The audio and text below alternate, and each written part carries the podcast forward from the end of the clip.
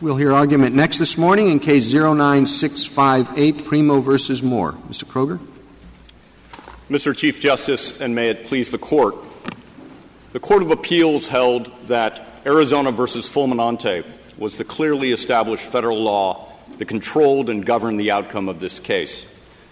This was an error because this Court has never applied Fulminante's direct appeal harmless error standard, which places the burden of proof on the government, to a collateral ineffective assistance of counsel claim, where the burden of proof is on the inmate, and where, unlike Fulminante, there is no trial transcript to review because the defendant pleaded no contest or guilty at before trial. The Court of Appeals decision conflicts with both Strickland versus Washington and Hill versus Lockhart and will have grave negative consequences for our criminal justice system. But isn't, isn't Fulminante relevant it, just for the proposition that a defendant's own confession carries heavy weight, leaving out the rest of it, the statement that in Fulminante that when a defendant confesses to the crime, that carries heavy weight. Yes, Your Honor, I think it's relevant to that extent that a confession from a defendant is significant evidence. However, it certainly does not imply, as the Court of Appeals proceeded to do here, that it controls the prejudice prong of Strickland, that it sets a new standard of review of harmlessness, that it shifts the burden of proof onto the government, or that it limits the prejudice analysis to that question of the potential impact of the confession at trial. And so, for all those reasons, I, th- I think the, the Court of Appeals has gone well beyond any potential relevance uh, of the Fulminante decision. It, if I'm understanding your argument, it is that the court erred in assuming that if the confession had been uh, suppressed, which you're not arguing for or against. I'm assuming you're not taking your amicus's position that we have to get to the question of what would have happened in a motion to suppress. But that under all circumstances, if there's a suppressible confession, a defendant should never plead guilty. You're saying that that conclusion is what the Ninth Circuit drew, and that was wrong. Your Honor, we're, we're suggesting that uh, the court was wrong both in stating Fulminante provided the standard of review as well as holding that you can effect assume prejudice simply because defense counsel failed to file a motion which defense counsel believed so would the, not. Another way of saying what I said, which is no defendant should plead guilty. That is correct, Your Honor. suppressible confession. That is correct, Your Honor. All right. Um, so now, what's the other information that would have made a pleading guilty in this case inevitable?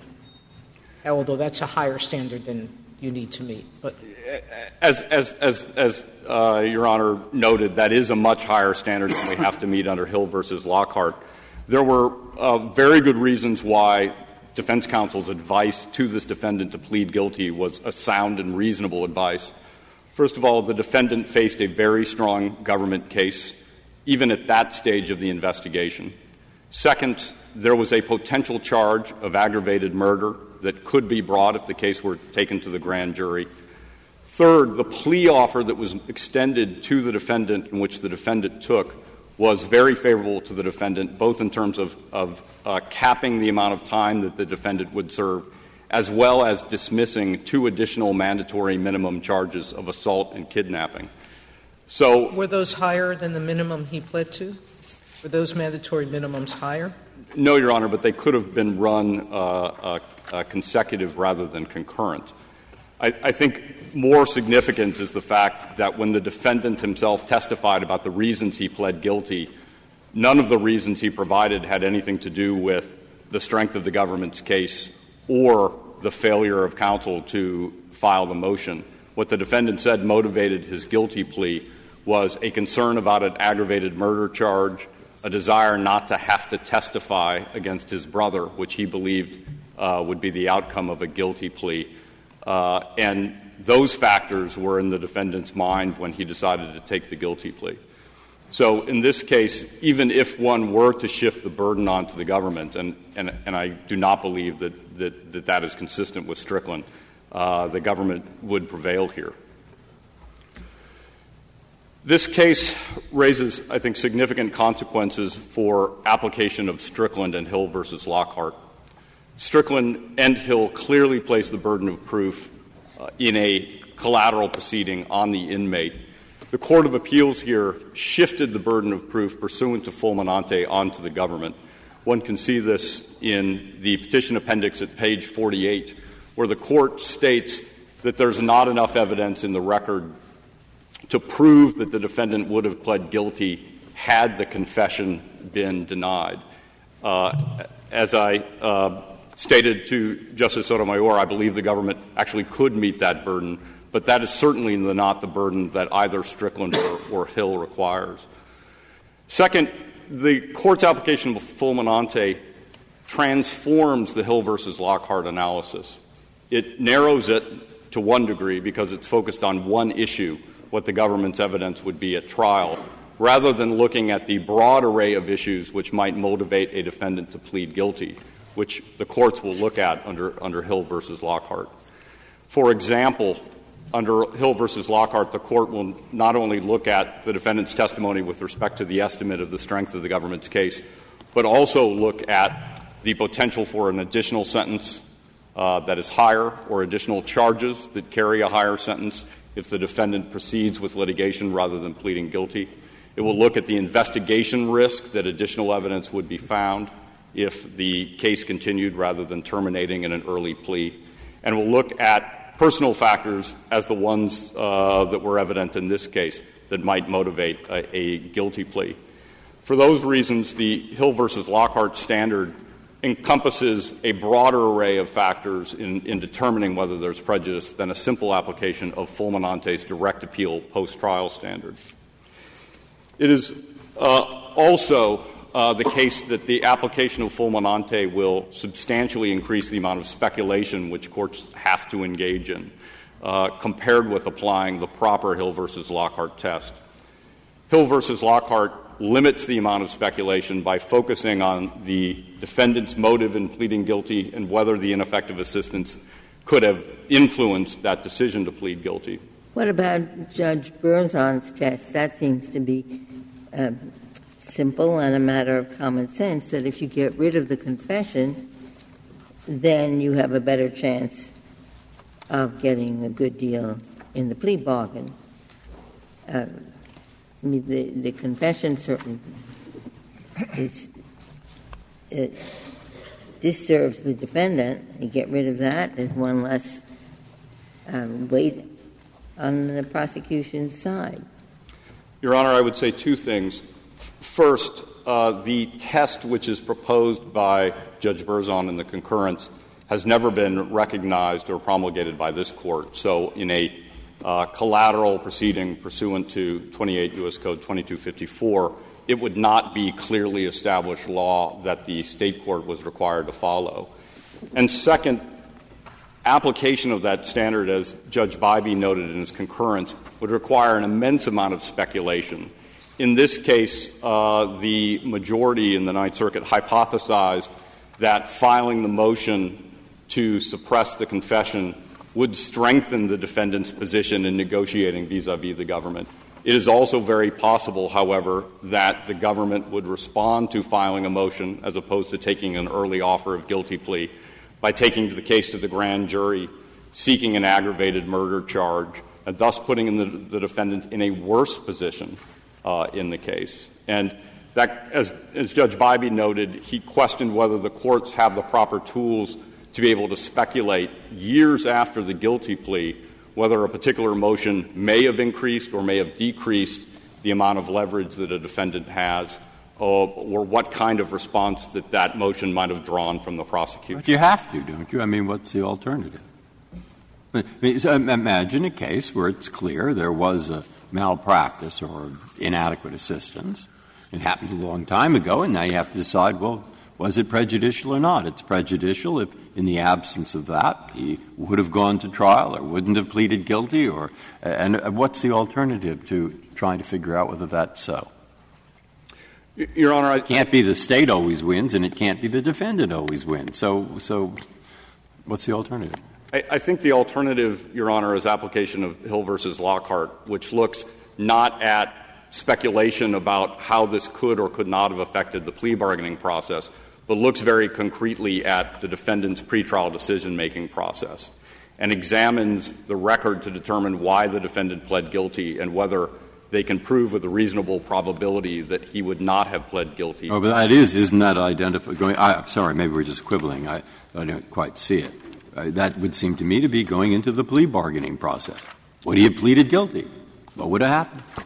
I, think the difference, Your Honor, is that when you're applying Hill versus Lockhart, you almost always have at least three very concrete pieces of evidence to show the defendant's state of mind. You have the defendant's own testimony or deposition, or in this case, both.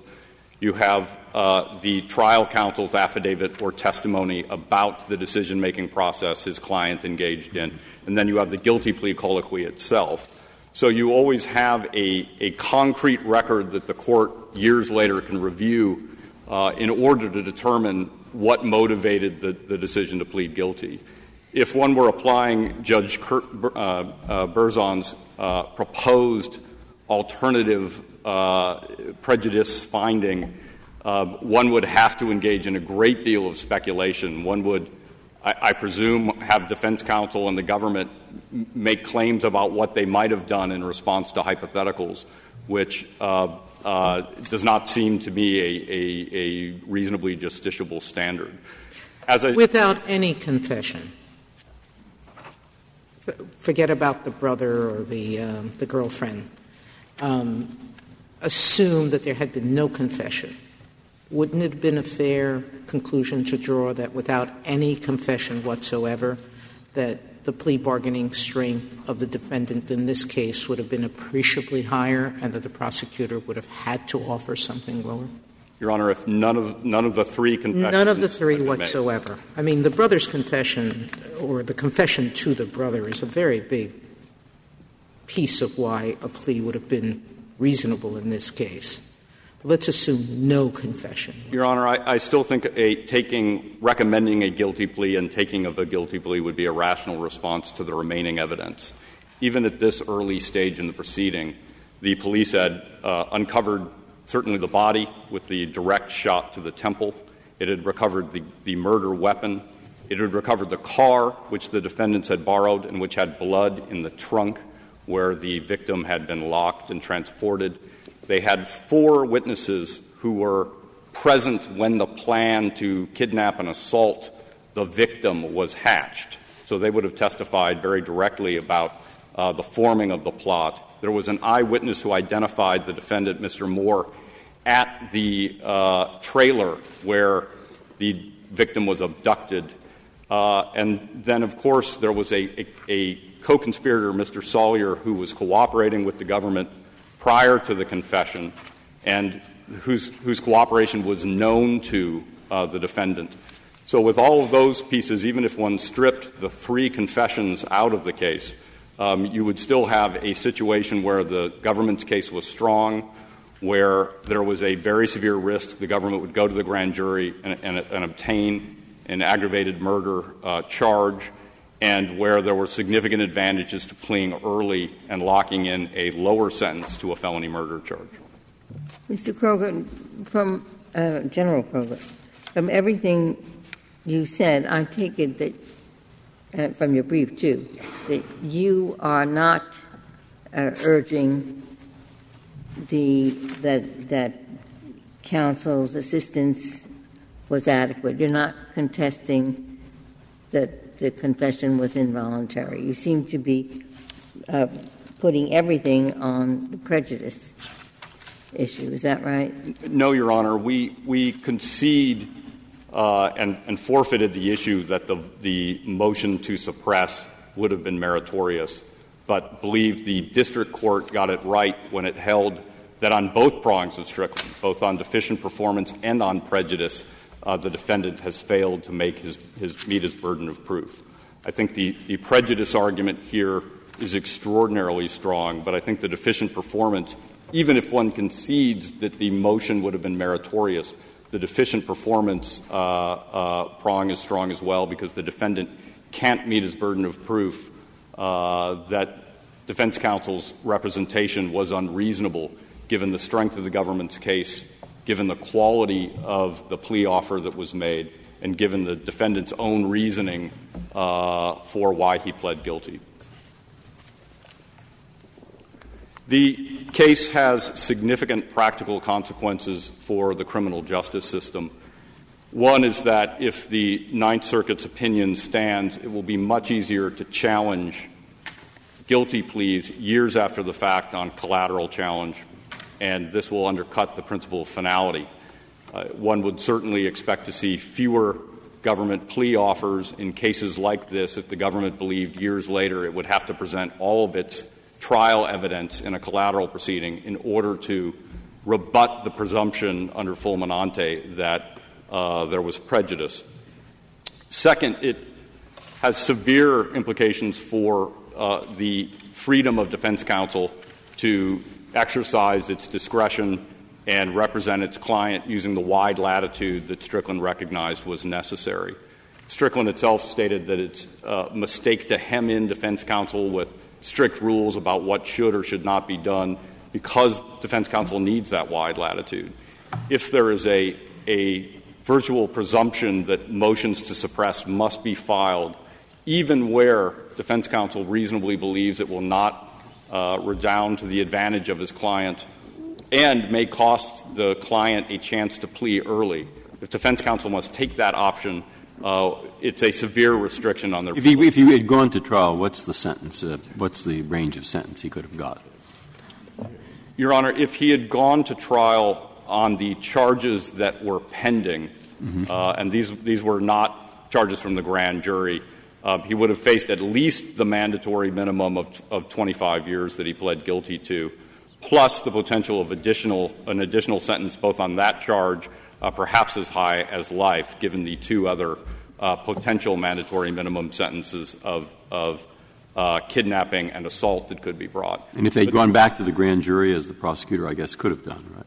He could have gone to the grand jury. This case had pled guilty before, Your Honor. Right, yes. He could have gone so, to the grand jury. Then what's the maximum he could have got? It could have been a capital case, Your Honor. This uh, could have been an aggravated murder case um, because the facts involved a, severe, a very severe beating uh, to the extent perhaps of torture, uh, where a defendant who was very vulnerable, who had a uh, protruding hernia that was in a truss, uh, was savagely beaten. His nose was broken. He was locked in the trunk of a car, um, taken to a remote location, and shot in the temple with one shot of a revolver. Um, it's distinctly possible that the case would have come from the grand jury as a capital case at very least could have been an aggravated murder carrying a life sentence, not a, a, a 25 year sentence. What of the, his argument that, uh, well, his uh, Salyer, the other uh, defendant in, in a case arising out of this episode, that Salyer did go to trial and he ended up getting the exact same sentence uh, that this defendant did? Yes, Your Honor. Uh, Mr. Salyer did receive the same sentence after he went to trial. His case, though, was very different from that of the petitioner, because the petitioner was the individual who cocked the pistol and fired the round into the head of the victim, killing him. And so it, it, is, it is very unlikely that uh, the other two co conspirators would have found themselves charged with an intentional murder based on the facts of the case. But because this pistol could only be fired if it were cocked, and because the round went into the temple, uh, it would have been a reasonably strong aggravated murder case against this defendant who was the triggerman. The uh, final point I would like to make to the court is that uh, this case involves or should involve significant deference to the state court decision. This was not a summary denial by the state court. The state court held a hearing uh, at which it received all testimony that was available. It made uh, very explicit findings of fact about the facts in the case. It made a credibility finding about the evidence that had been submitted by the petitioner, and it ruled, after citing the proper Strickland standard, uh, that the defendant had failed to carry his burden of proof. And it's, it's, a, it's, it's a little hard when we take away uh, the, the finding that the confession uh, was admissible. We have to, we have to extract that. Your Honor, even if you I'm not, I'm not quite sure what to do with the state court's case, assuming we have to uh, presume, uh, because of the posture of the case, that the confession was inadmissible. Your Honor, I would, I would say two things with respect to that. First of all, the State court's decision, uh, even if it were incorrect in its ruling that the, the confession would not have been admissible, the State court's conclusion that the uh, motion would not have assisted the defendant in any way, the finding that it was, would have been fruitless because of the other confessions, the other two confessions in the case, um, is, a reasonable decision that the court made and is dispositive, and thus, under AEDPA, should receive deference. I would also suggest the case is somewhat similar uh, uh, to that of Yarborough versus Alvarado. There, there was a custody issue at stake, and this court explicitly held that one might come out one way or the other on the custody issue, that reasonable jurists might split, but that that fact alone uh, uh, rendered the state court's opinion on voluntariness or on custody in that issue reasonable. And again, as here, uh, though we are not asserting that this confession was admissible, should the court consider it, it's, it's, it, it's clearly a close question on voluntariness and somewhat factually similar to Yarborough, where even if the state court was wrong, uh, it still was a reasonable adjudication of the, of the claim. If there are no further questions from the court, Your Honor, I'd like to reserve the remainder of my time for rebuttal. Thank you, counsel.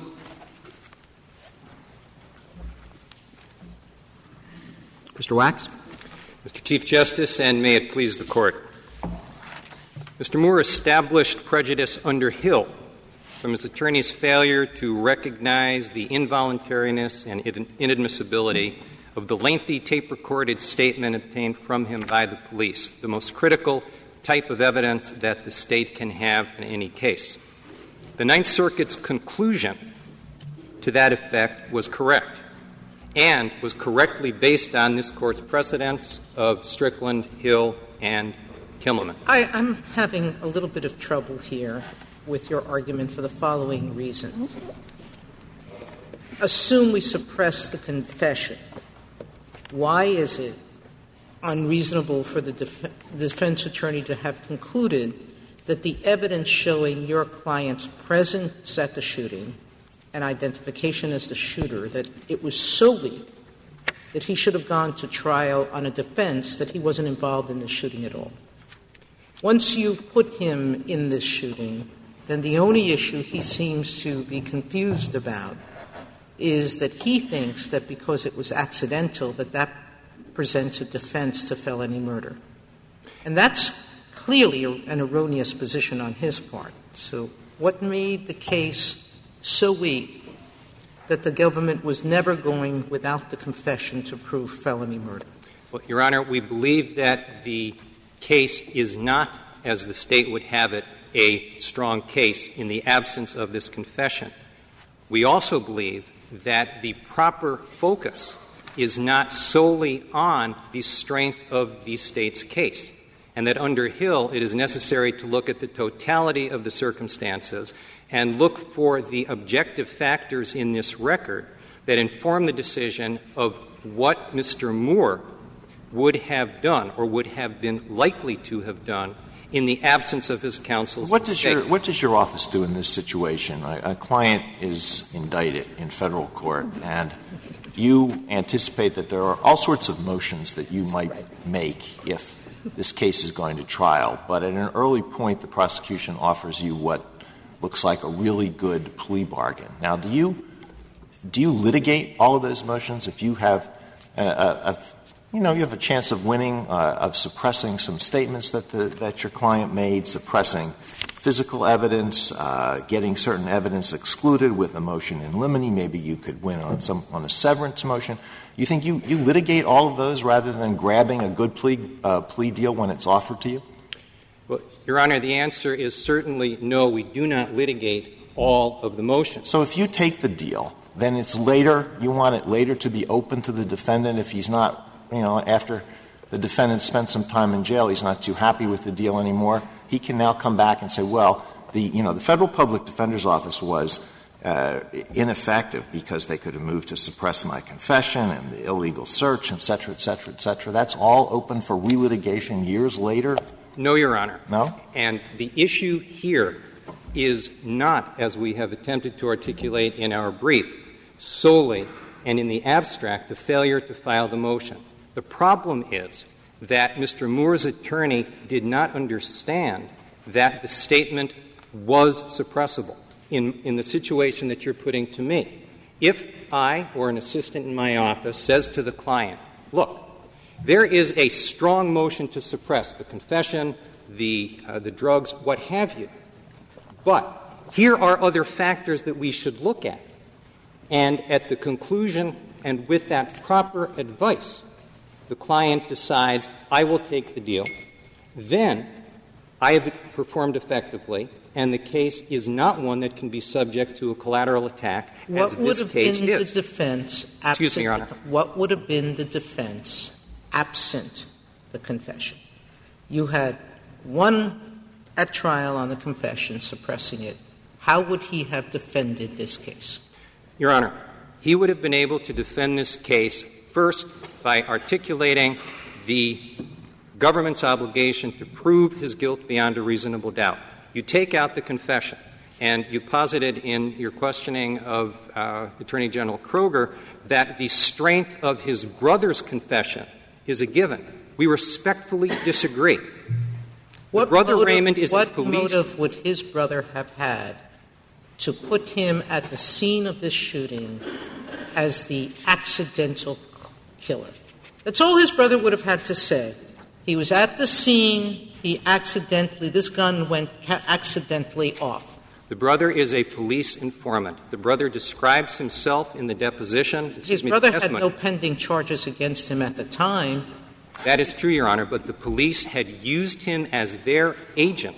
So, what does that have to do with what interest does his brother have when he has no pending charges against him at the time? He's going to use this as a, as a future chip in case he does something wrong? Your Honor, the point is that he To is. put in brother into jail for 25 years? This is illogical, counsel. if he were to appear and testify, which is one of the points that I believe the Ninth Circuit properly pointed out, that Mr. Moore, knowing his brother, might have had every confidence Right. that his. See, that's the trouble. We have a lot of evidence, I think, here, at least my first glance, that a lot of evidence he, shot the guy. A lot of evidence he carried kidnapped him. right And now that maybe it was accidental, but if it was accidental, it's still felony murder. And he received through the plea bargaining the minimum sentence he could get for that. You started out by saying that the state court's conclusion that this was not prejudicial was clearly wrong. All right, if it's clearly wrong, what is it so clear that he could get off if he went to trial? Your Honor, I will respond to the second part, but I believe there's a premise in what you said that we reject. There is no state court finding under Hill, and there is no deference. No, there is no state court finding that this was not prejudicial? The court never reached the Hill question. I'm not talking about Hill. I don't know the names of the cases associated. I thought that the court in the state court said, but I might be wrong, I'd like to know, made a finding that, one, this was not ineffective assistance of counsel, and two, it was not prejudicial. I haven't read this very thoroughly, so, so you yet, uh, and so you, you, you tell me if I'm wrong about that. At pages 205 and 206 in the appendix, in the findings of fact and conclusions of law, there are 11 findings of fact. In one of those findings of fact, in findings of fact 8 and 9, the state court used the word fruitless in describing the motion to suppress. In the conclusions of law, the state court solely addressed Strickland. And nowhere in the analysis is there any reference to the question of what Mr. Moore would have done. Doesn't Strickland require that it be prejudicial? Yes, of course. However, the analysis that was undertaken here never reached the question of what Mr. Moore would have done. If I assume that the word fruitless and the reference to Strickland were a finding, or that uh, uh, this is uh, not prejudicial, if I assume that for the sake of argument for the moment, what is it you can show that shows it was prejudicial? Your Honor, what the I same question I think Ju- uh, Justice Sotomayor started with. There Why? is no question that the evidence with respect to the strength of the State's case includes the facts that the Attorney General has identified. There is also, as we perceive it, no question but that the objective record shows that the brother's testimony would have been highly impeachable based on his prior work as an informant, his description of himself as Impeachable how? What motive did he have to implicate his brother? You still haven't answered that question. All you keep saying is he was a past cooperator, he had no pending charges, and now he has a motive to do this against his brother because of that? Your Honor, I cannot point in the record to a motive. What I can point to is the fact that there is in the record his self description of himself as the golden boy for the police, his working with the same detectives who interrogated his brother years before when he completely avoided a murder charge. And as a defense attorney, in a case involving a group of men who are not necessarily as uh, socialized and well educated as some other group, that his testimony would have been subject to impeachment. But even Now- without his testimony, eh, isn't there a very strong case of kidnapping? Let's just take it step by step. What would have been the defense to the kidnapping charge? The defense to the kidnapping charge, in the absence of the confessions, could well have been a mere presence defense that Mr. Moore did not participate in the kidnapping. He had every right to put the State to, his, to its burden of proof. He didn't that- he didn't go to the to the victim's RV with the other men. That would have been the defense. He could certainly have argued that he did not participate in the kidnapping. He's there, he's in the car, and he had no participation in it.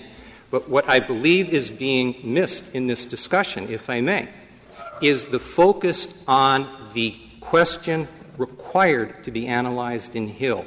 Would Mr. Moore have gone to trial? Would he have accepted the plea? And on that, there are um, highly unusual. Mr.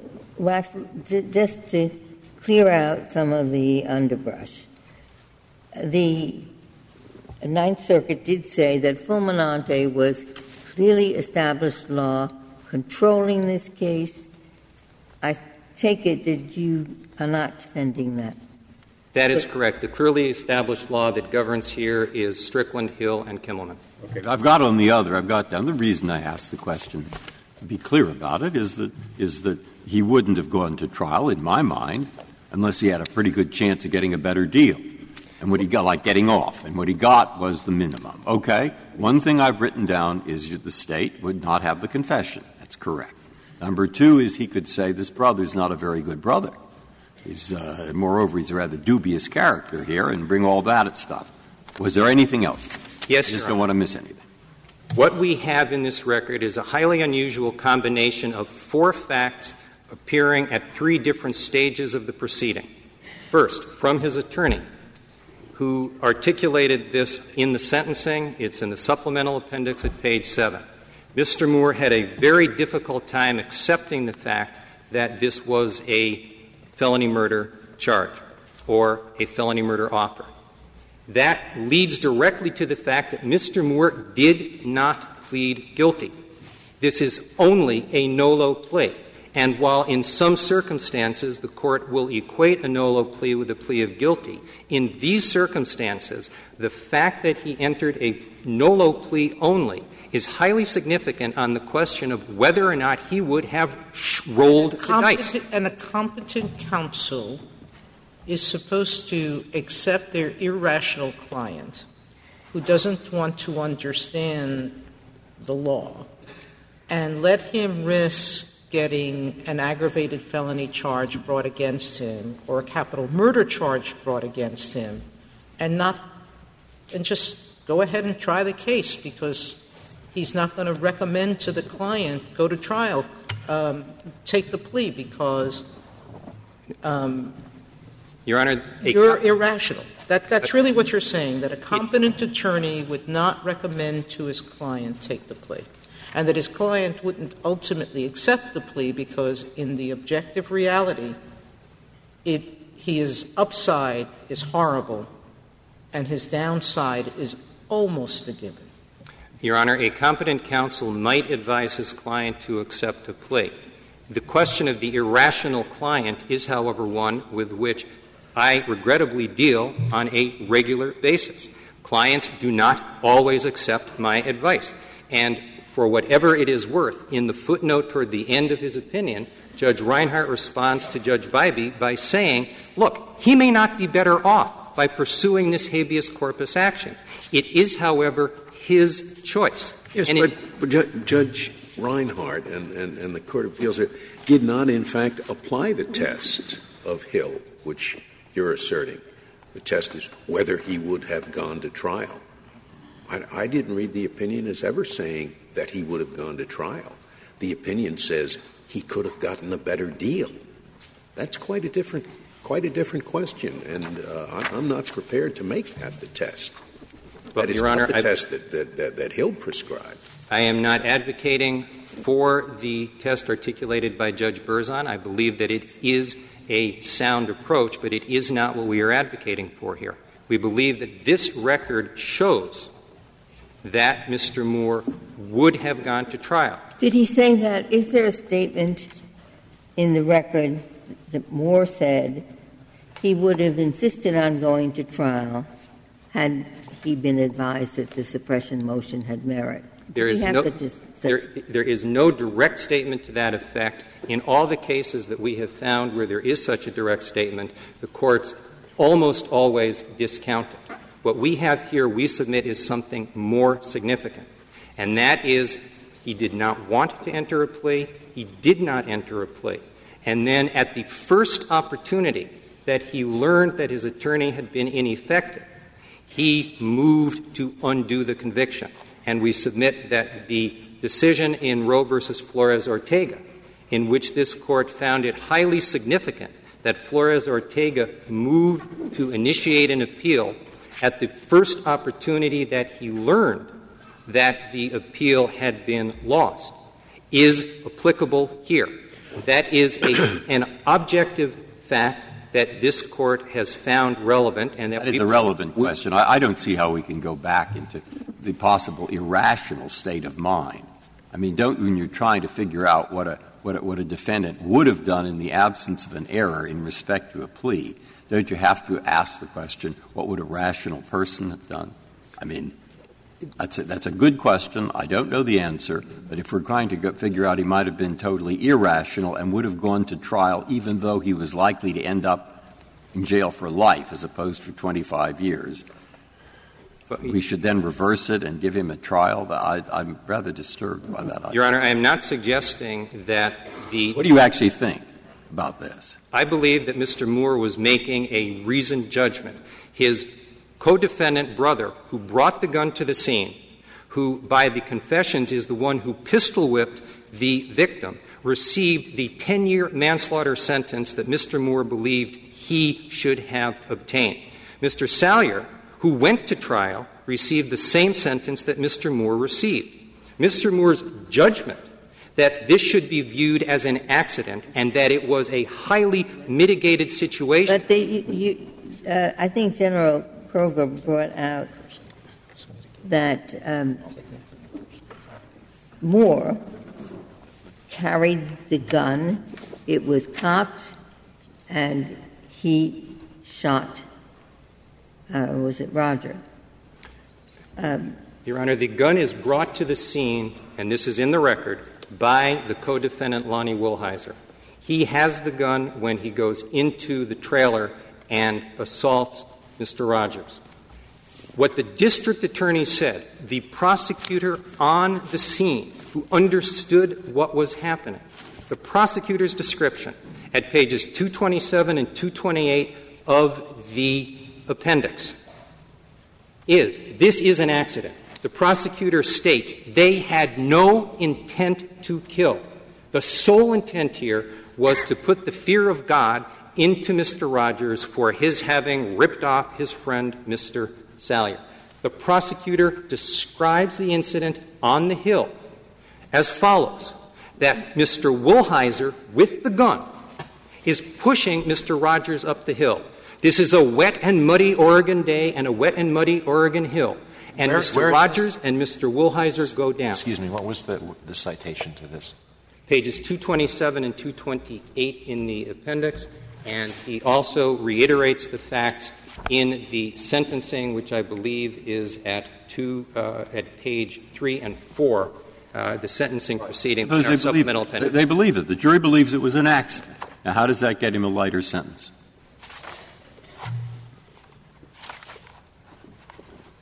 If he goes to trial,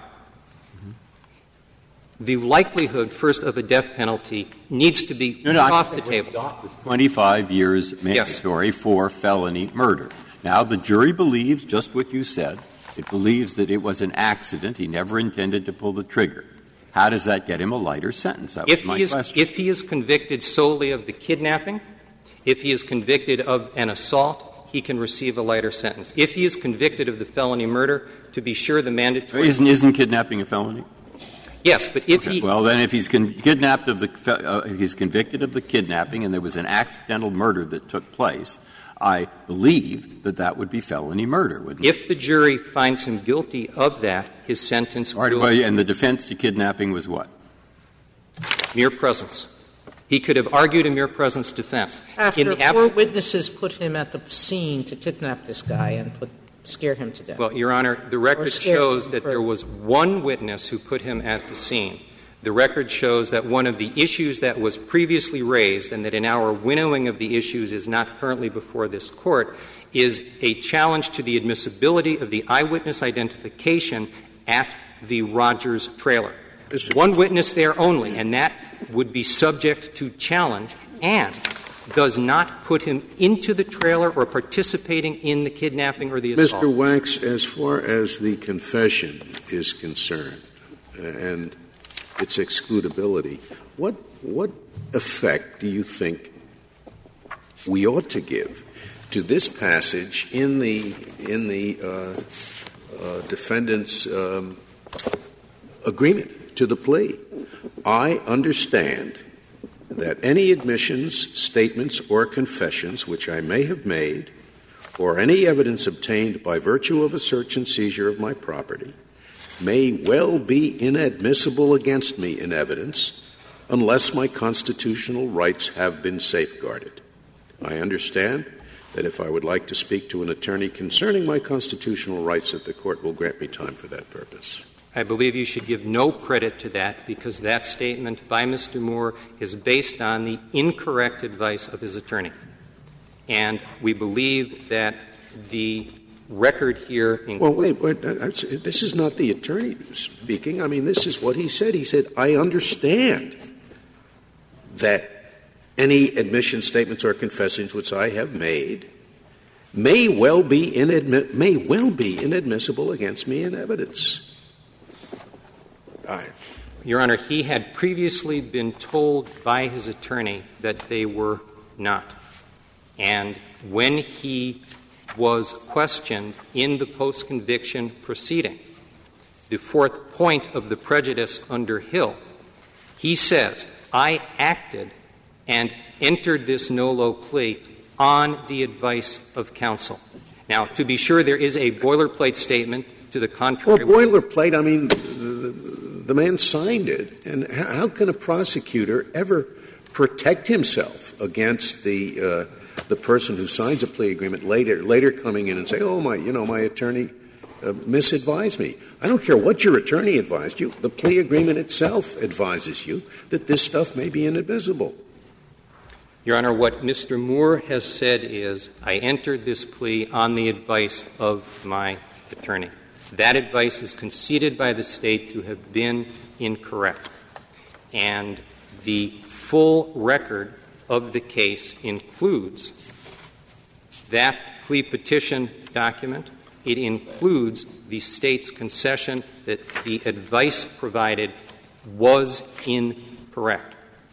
And while a plea petition form is standard in many state courts, as it is in the federal court, the reality is that those forms often include statements that are not uh, consistent with the facts that have been presented or that have occurred previously. Could I just clarify something? Is it your position that the, the prosecutor, in making his offer of proof at the plea on 227 to 228, affirmatively said that this was an accident or did not, did not uh, allege that it was intentional?